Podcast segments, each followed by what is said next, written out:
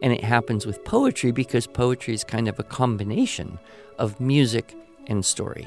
It's the ultimate beautiful human creation.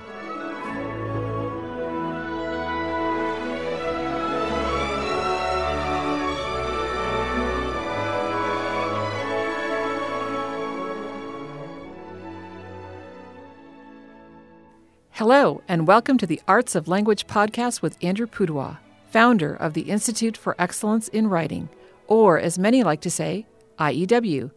My name is Julie Walker, and I'm honored to serve Andrew and IEW as the Chief Marketing Officer. Our goal is to equip teachers and teaching parents with methods and materials which will aid them in training their students to become confident and competent communicators and thinkers.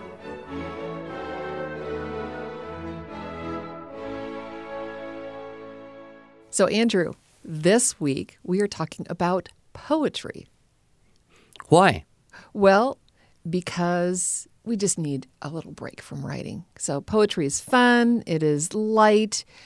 You know, when I was growing up, my father read out loud to me in huge quantities Mother Goose and all those poems. I could recite them, and But they're so silly. they are very silly, but I still enjoy them very much. And of course, now that I have grandchildren, I read those poems to my grandchildren because I also read those poems to my sons as they were growing up. So, and it becomes a, a cultural thing that is such a joy to pass on. Mm-hmm. And we appreciate. We we just are happy to know where this idea of the cow jumped over the moon Right. came from. Exactly. But if we hadn't had nursery rhymes as children, Mother Goose in our repertoire of experience, Right. that would make no sense at all. Well, it still makes no sense, but it would even make m- more no sense. cultural, culturally literate. You need to know Mother Goose to be culturally literate, right? Yeah, I think a few people have said that. And to win baby shower games. Oh, uh, so, no, that's not an experience I've had. Well, no, I don't suppose so. But I have actually, you know, I, I did a baby shower for a friend of mine, and I created a game. And no, listener, I don't have that game anywhere, but I'm sure you could make it up. And I, I started the nursery rhyme, Mother Goose, and they had to fill in the blank with the missing phrase. I was shocked to find out how many, I picked easy ones, Andrew.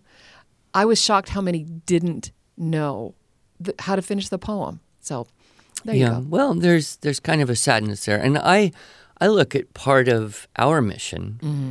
as inspiring people to continue the transmission Yeah. of the beautiful traditions, heritage of language that we have, and not just kind of give up on it and turn everything over to YouTube and Twitter and um, accidental language. There's a intentionality in learning nursery rhymes, in reading Mother Goose, in memorizing, and as children get older, more beautiful forms of language, then we will come into contact with, you know, on the daily basis of work and commerce and home life and all that. Right. I uh, insert plug for your talk, Nurturing Competent Communicators, and the importance of filling your mind and soul with good language. So, You always have to insert those plugs. well, it's it's a great talk, and you know what? That one we give away for free. Yeah. So, link in the show notes for Andrew's Nurturing Competent Communicators talk. So I guess we should then, you know, talk about the idea of just appreciating poetry and what that does Right. for us. Right. And and just listener, just so that you can kind of follow along uh, the pathway that Andrew and I are taking today is uh, appreciating poetry. And you have stories about you growing up too with your dad reading poetry to you Yeah. and sharing poetry. Got some stories about that and then creating poetry. So there we go. So appreciating poetry. Yeah. So children love to laugh. Children love to wonder. Uh, when they can laugh and wonder at the same time, it's even better. And they don't have to understand everything to get delight in the experience. So you think about some of the genius poets who wrote things that are just intrinsically delightful, wonderful, and humorous, kind of all wrapped up. And that's kind of like the introduction, I think, for many of us, it certainly was for me, into that whole world of playing with words. Um, I, I remember my father used to read poems um, at night when we were on our boat and we'd sail over to Catalina Island on our little sailboat, and there was no TV or radio or and there was nothing. Uh, kind of a cabin in the woods experience type of thing. And he would read poems from this book, and I've mentioned it before. Poems Old and New, I think, is the title.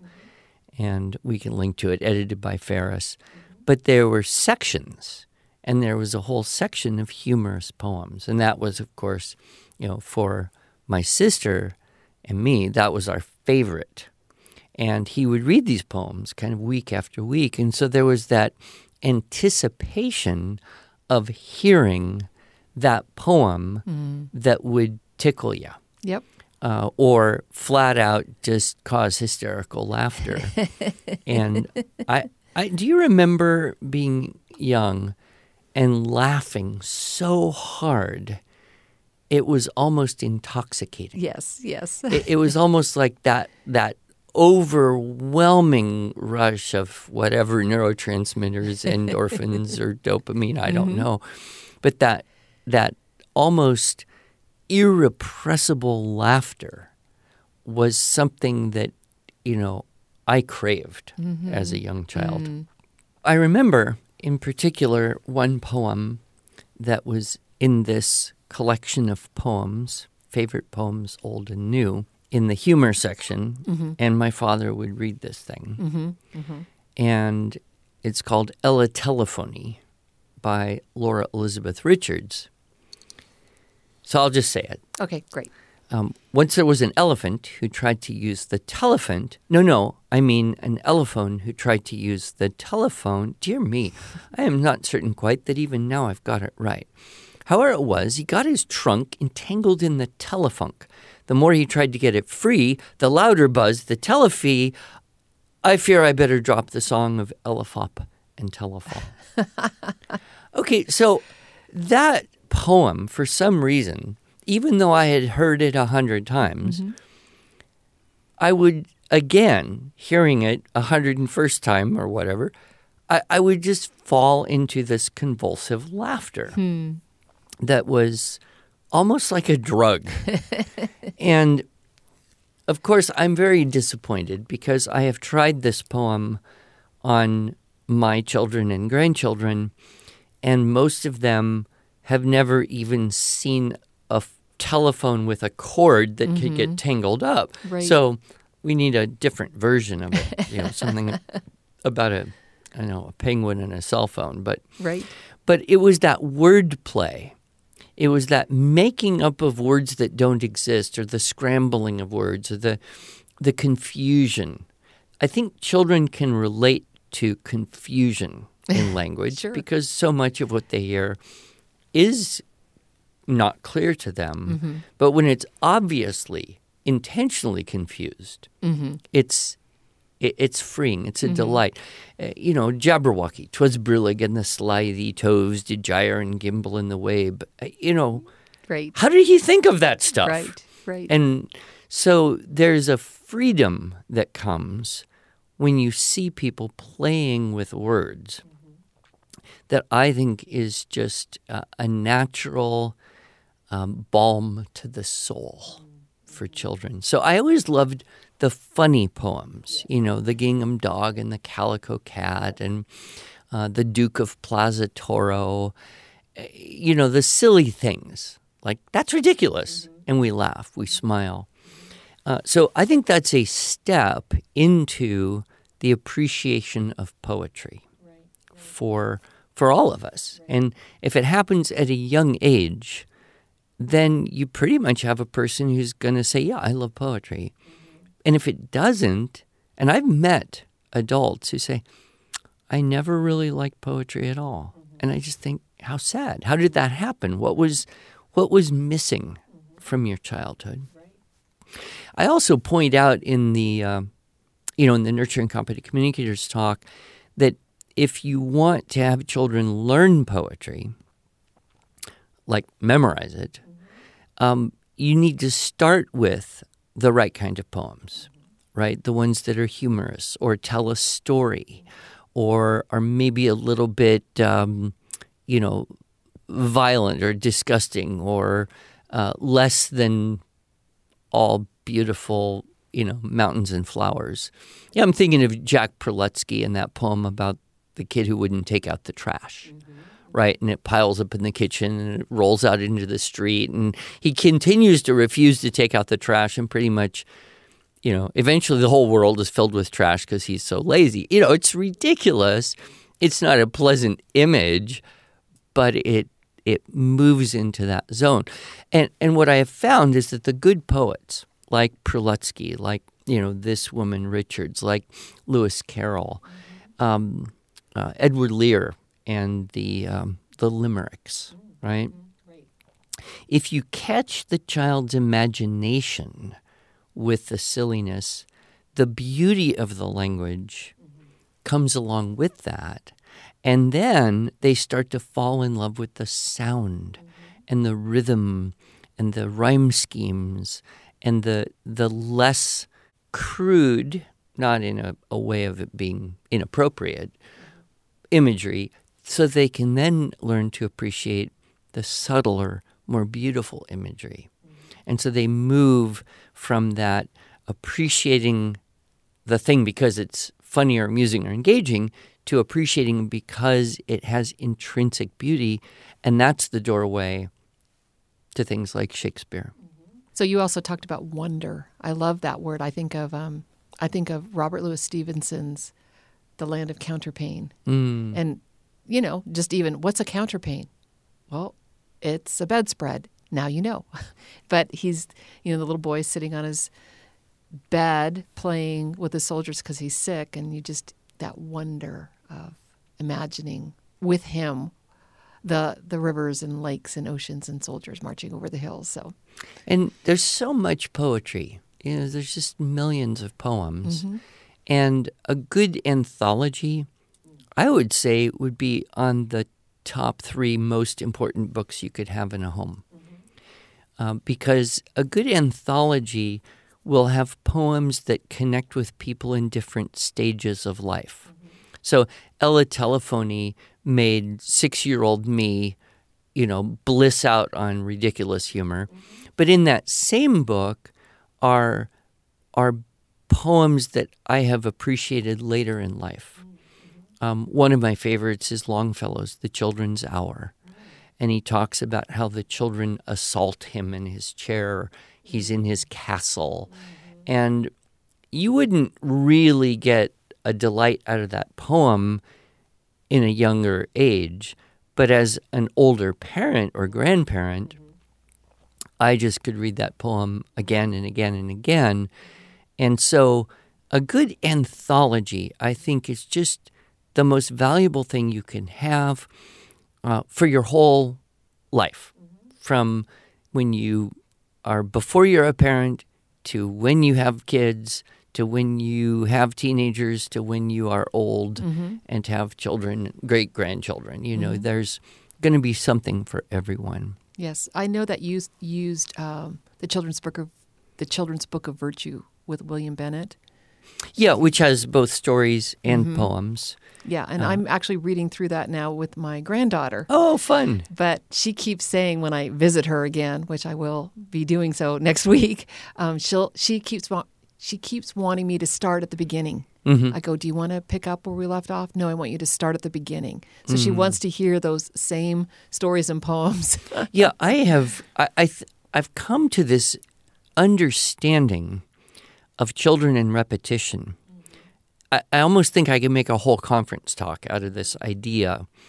But why do children want to hear the same story again and again? Why do we like to hear music that we already know? It's because it creates an anticipation. And then the fulfillment of that anticipation is an experience of joy. And so you have a, a simple little children's book, and if it's beautifully written, the language has a flow. And so they are getting a little more out of it each time. They're starting to uh, get better definitions of the words, they're starting to build the images better. And the repetition allows for that intellectual comprehension to grow every time. But there's also that point at the end, right, mm-hmm. um, where Ping decides to go home into the boat, even though he's getting a little spank on his back because he was the last bird in the mm-hmm. boat. There's that moment of fulfillment. The children know the ending. Right. And yet they're looking forward to the complete fulfillment of mm-hmm. the anticipated end. That's why I suggest that when parents play music for children, they less is more. Take a, a, a, great piece of music that's maybe just a few minutes of an excerpt, mm-hmm. right? And play that, you know, several times a day for many days in a row. And what happens is by the end of a week or so, the child loves that piece of music mm-hmm. way more than he or she did the first couple times it was heard. Why? Because they know what's coming, and so you're looking forward to it. Mm-hmm. And then some some of those pieces of music are so well known and so well appreciated because they build the anticipation so effectively that everyone recognizes it. Mm-hmm. And that happens, I think, with stories, and it happens with poetry because poetry is kind of a combination of music and story. Right. It, it's the ultimate beautiful human creation right. that can be appreciated through the ears. Yeah, good. So appreciation. I I understand we you have. oh yeah, so it was funny. You um, had told me we were going to record yes. a podcast. I said, "What are we going to talk about?" You said poetry, mm-hmm. and that very afternoon, mm-hmm. uh, I received uh, this message and uh, so it's very sweet. Dear IEW, I am a homeschooling mom with four children two, four, seven, and 10. Wow, hands full. We have been using your poetry unit for several years, and I have marveled at how young children can memorize poetry. The first year, we used it with our then six year old. Her sister, just three at the time, had been listening and was able to recite all 19 poems without much extra work. Wow, that's great. This year, though, I am particularly grateful for the levels of poetry included. My 10 year old daughter is working through level 3, the 7 year old daughter, level 2, and my 4 and 2 are going through level 1. Since we're all working on it together, my youngest can recite parts of O Captain, My Captain Aww. and A Psalm of Life, uh, Longfellow, mm-hmm, mm-hmm. and regularly does throughout the day. He can also recite all the poems we've learned from level one and helps his sister when she's stuck on a word in level two. Oh, wow. That's not to say he has a remarkable capacity, rather, that the opportunity created with this program in use with varying ages is quite simply astounding. My young children are exposed to beautiful language and cadence, and the older ones are learning and retaining poetry that I hope will stay with them in their hearts and minds. Thank you for creating and offering this wonderful resource that will be a treasure in our family for many, many years. Gratefully, Rachel. Rachel. So, Rachel, as you might have already heard, I carried those Mother Goose poems through adulthood, and Andrew can recite a lot of those poems that his father read to him growing up. So I am sure that will happen. And of course, the book that the resource that she's talking about is our linguistic development through, through poetry, poetry memorization. Yeah, which is still in a way my favorite thing mm-hmm. that we've ever done. Yeah. Um, for that reason, and you know, she articulated, I think, very beautifully that you know the how did she say the beautiful language and cadence, mm-hmm. right? And that's what helps it stay in their hearts and minds. Right then once you own something, once right. you have something, there is a desire to share it. Mm-hmm. uh, I notice this with young children and jokes. Right. Right. As soon as I tell a joke, or maybe a few times, Mm-hmm. then there is a compelling desire for that child to tell that joke to someone else. Right. Actually, I think it's true for almost all of us, Yes. right? I mean, Yes. if we hear something that's a good joke or something interesting, we appreciate it, but then we, we find someone who we love or respect or Mm-hmm. uh, anyone we can grab, and, and we share that with them. So, this discipline of memorizing poetry not only creates, I think, a lifelong appreciation, um, even a respect for the poems and the poets, but it's an opportunity to share the joy. I had uh, an experience many years ago. Um, this this was only a few years after I had done the the first edition Okay. of the poetry program, so it didn't have kind of the widespread traction that it does now. And this woman had driven five hours to come to a teaching, writing, structure, and style seminar. Wow. And I was chatting with her, and I said, "Oh, you didn't have to drive five hours. You could have got the video." And I always mm-hmm. feel guilty if you know I make people go out of their way. And she said, "Oh no, I already watched the video." Oh, well, okay. She goes, "I actually just wanted to share something with you." Hmm. And I thought, well, you could have called me. you mm-hmm, know. Mm-hmm. The story she wanted to share was with her 10 year old son, who uh, she said was halfway through level three of the poetry program, which, if done correctly, would mean that he had memorized approximately 50 poems right. and could recite all 50 of those poems on demand. That's the way our system is, right? Right. You memorize and you then recite, retain, and never forget. Suzuki method of poetry. Yeah.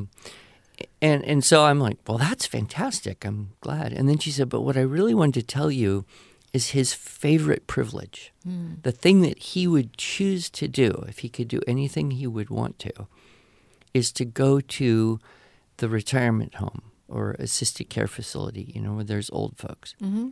and recite poetry. And I almost cried on the spot mm-hmm. because I thought, wow, I, I could remember being a kid and I could also imagine being really old and thinking about what a beautiful thing Right. uh, such a, a satisfaction on both ends of the spectrum of life. And of course, when I made the poetry program, um, I was partly motivated because I didn't want to pay royalties for anything. so I used only old poems that were in the public domain. But, you know, most of the old good ones are partly still good because they're still old. Right. Uh, yet I thought, well, the the people, you know, in the retirement home, those are the poems that they learned when they were children. Ah, yeah. And then more recently, I've spent some time in one of these places because of aging uh, parents-in-law, and I realized uh, most of the entertainment is pretty awful. Mm. So, you know, a ten-year-old boy coming in and you know reciting, you know, a poem or two or three or ten or fifty From memory. from memory mm-hmm. would just be a delight. So, so I think that when we have that opportunity to share what we have appreciated, there's a greater fulfillment, mm-hmm. and that's true. You know, if you if you play music, it's one thing to practice, it's another thing to listen to, mm-hmm. but playing for someone who can appreciate it is the the fulfillment, the completion of that joy. Right, right. Now, as you're as you're talking, you're talking about a lot of poems that have a certain rhythm or rhyme scheme. I that's not all the poetry that's out there. Oh no, no, it isn't. Poetry that does have a rhyme scheme is easier to memorize. Mm, mm-hmm. So you want to start with that. But yeah, there are any number of poems that are more free form mm-hmm. that are also powerful in their imagery. The fog comes in on little cat feet mm-hmm. kind of thing Yep, yep. it doesn't have that same musical rhythmic quality, but it has more of a more of a tonal harmony mm, to it. Uh, but I think you you want to start with something that draws you in powerfully, and then you can expand out into other uh, areas, and that's true. Whether it's music, you start with the most beautiful music, and then you can learn to appreciate things that are maybe different, a little dissonant, or different than what you're used to. Uh, that's true with art, right? If you look at beautiful art, then you start to understand it, and then you can start to appreciate people who who move out from kind of that center of what you're used to. Right, right. Um, and then that kind of leads us to the third idea, which is creating, Right. right? Creating art. Um, you know, I noticed a long time ago when teaching music, the children who had the repertoire down, who had every piece memorized and maintained, and had been playing their memorized repertoire for years, were the ones who were most likely to get excited about improvisation. Oh, okay. because you know there are ways to teach improvisation. Mm-hmm. And it was the kids who had the the greatest you know kind of database of memorized music that could experience the joy of quality improvisation Right. the most easily Mm-hmm. uh, I think this is true with language as well. The more language you have memorized, the more patterns you have accessible to create something new and unique. And the more vocabulary you have, the easier it will be to find words that rhyme. Mm-hmm. True. Uh, so we're we're really in a way by appreciating, memorizing, practicing, and maintaining a life inside the world of existing poetry or literature or music or art or whatever, the more we will be prompted by our spirit to express new combinations and permutations of those notes or of those words or of those colors and shapes. Right. And this, I think, gets to the core of our desire, you know, of human beings to create. And one of the things that I always thought was kind of interestingly obvious, but not something that people immediately think of when they see the words recreation. Mm-hmm. You're a recreation major. What do you think of recreation? It's all about let's have fun, let's play games, let's go hiking. But if you examine the word recreation, mm-hmm. that's really where we get some of the greatest satisfaction Exactly. is we take the tools we have, we take the elements, we take the pieces, and we put them together in a new way mm-hmm. that we haven't seen before, and maybe in a way that nobody has seen before. And human creativity is the ultimate form of recreation Yes. because we are recreating mm. with the stuff that we've been given. Yep. Yep. I used to say to my sons as they were growing up, we'll probably start saying this to my grandchildren hard work is immensely satisfying. That idea of when you worked on something, you can be very proud of it. And if you worked hard on something, you can be satisfied that you've done a good job. And every time you engage in that, mm-hmm. you have an opportunity to learn from what you did before, mm-hmm. to add in new information, and do it just a little bit better, whether it's Legos or coloring sheets or improvising a piece of music on the piano or writing a new poem. Mm-hmm, mm-hmm. So writing poetry, you yourself have engaged in that a little bit. We've we've enjoyed in a previous podcast your poem on the fox. yes, yes. Well, I I have to kind of be forced into that. Mm-hmm. I don't wake up in the morning and say, "Gee, I really want to write a poem today." right, right. Um, but it, it is one of those things where, when the time, the space, the demand have been carved out, and I I give up my resistance, my belief that it's not going to be good. Mm-hmm. I do kind of get into it. Yes, and I, you know, we currently don't have a poetry writing course in our catalog. We have in the past, but I, I love what you talked about at the beginning this idea of play and delight. And if and when we ever create a course on writing po- poetry, that needs to be at the forefront. It's something that's delightful. Something, You look like you have a plan I- for us to create a poetry course. I usually do have a plan for something up my sleeve. Well, we won't uh, divulge too much about No. that until we have much to divulge. It's true. It's very true. Well, thank you, Andrew. This has been a delight talking with you about something that we both enjoy. Thank you.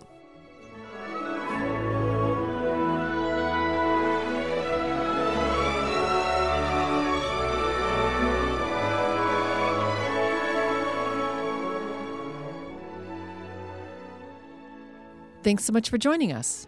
If you enjoyed this episode and want to hear more, please subscribe to our podcast in iTunes, Google Podcasts, Stitcher, or Spotify, or just visit us each week at iew.com slash podcasts. Here you can also find show notes and relevant links from today's broadcast.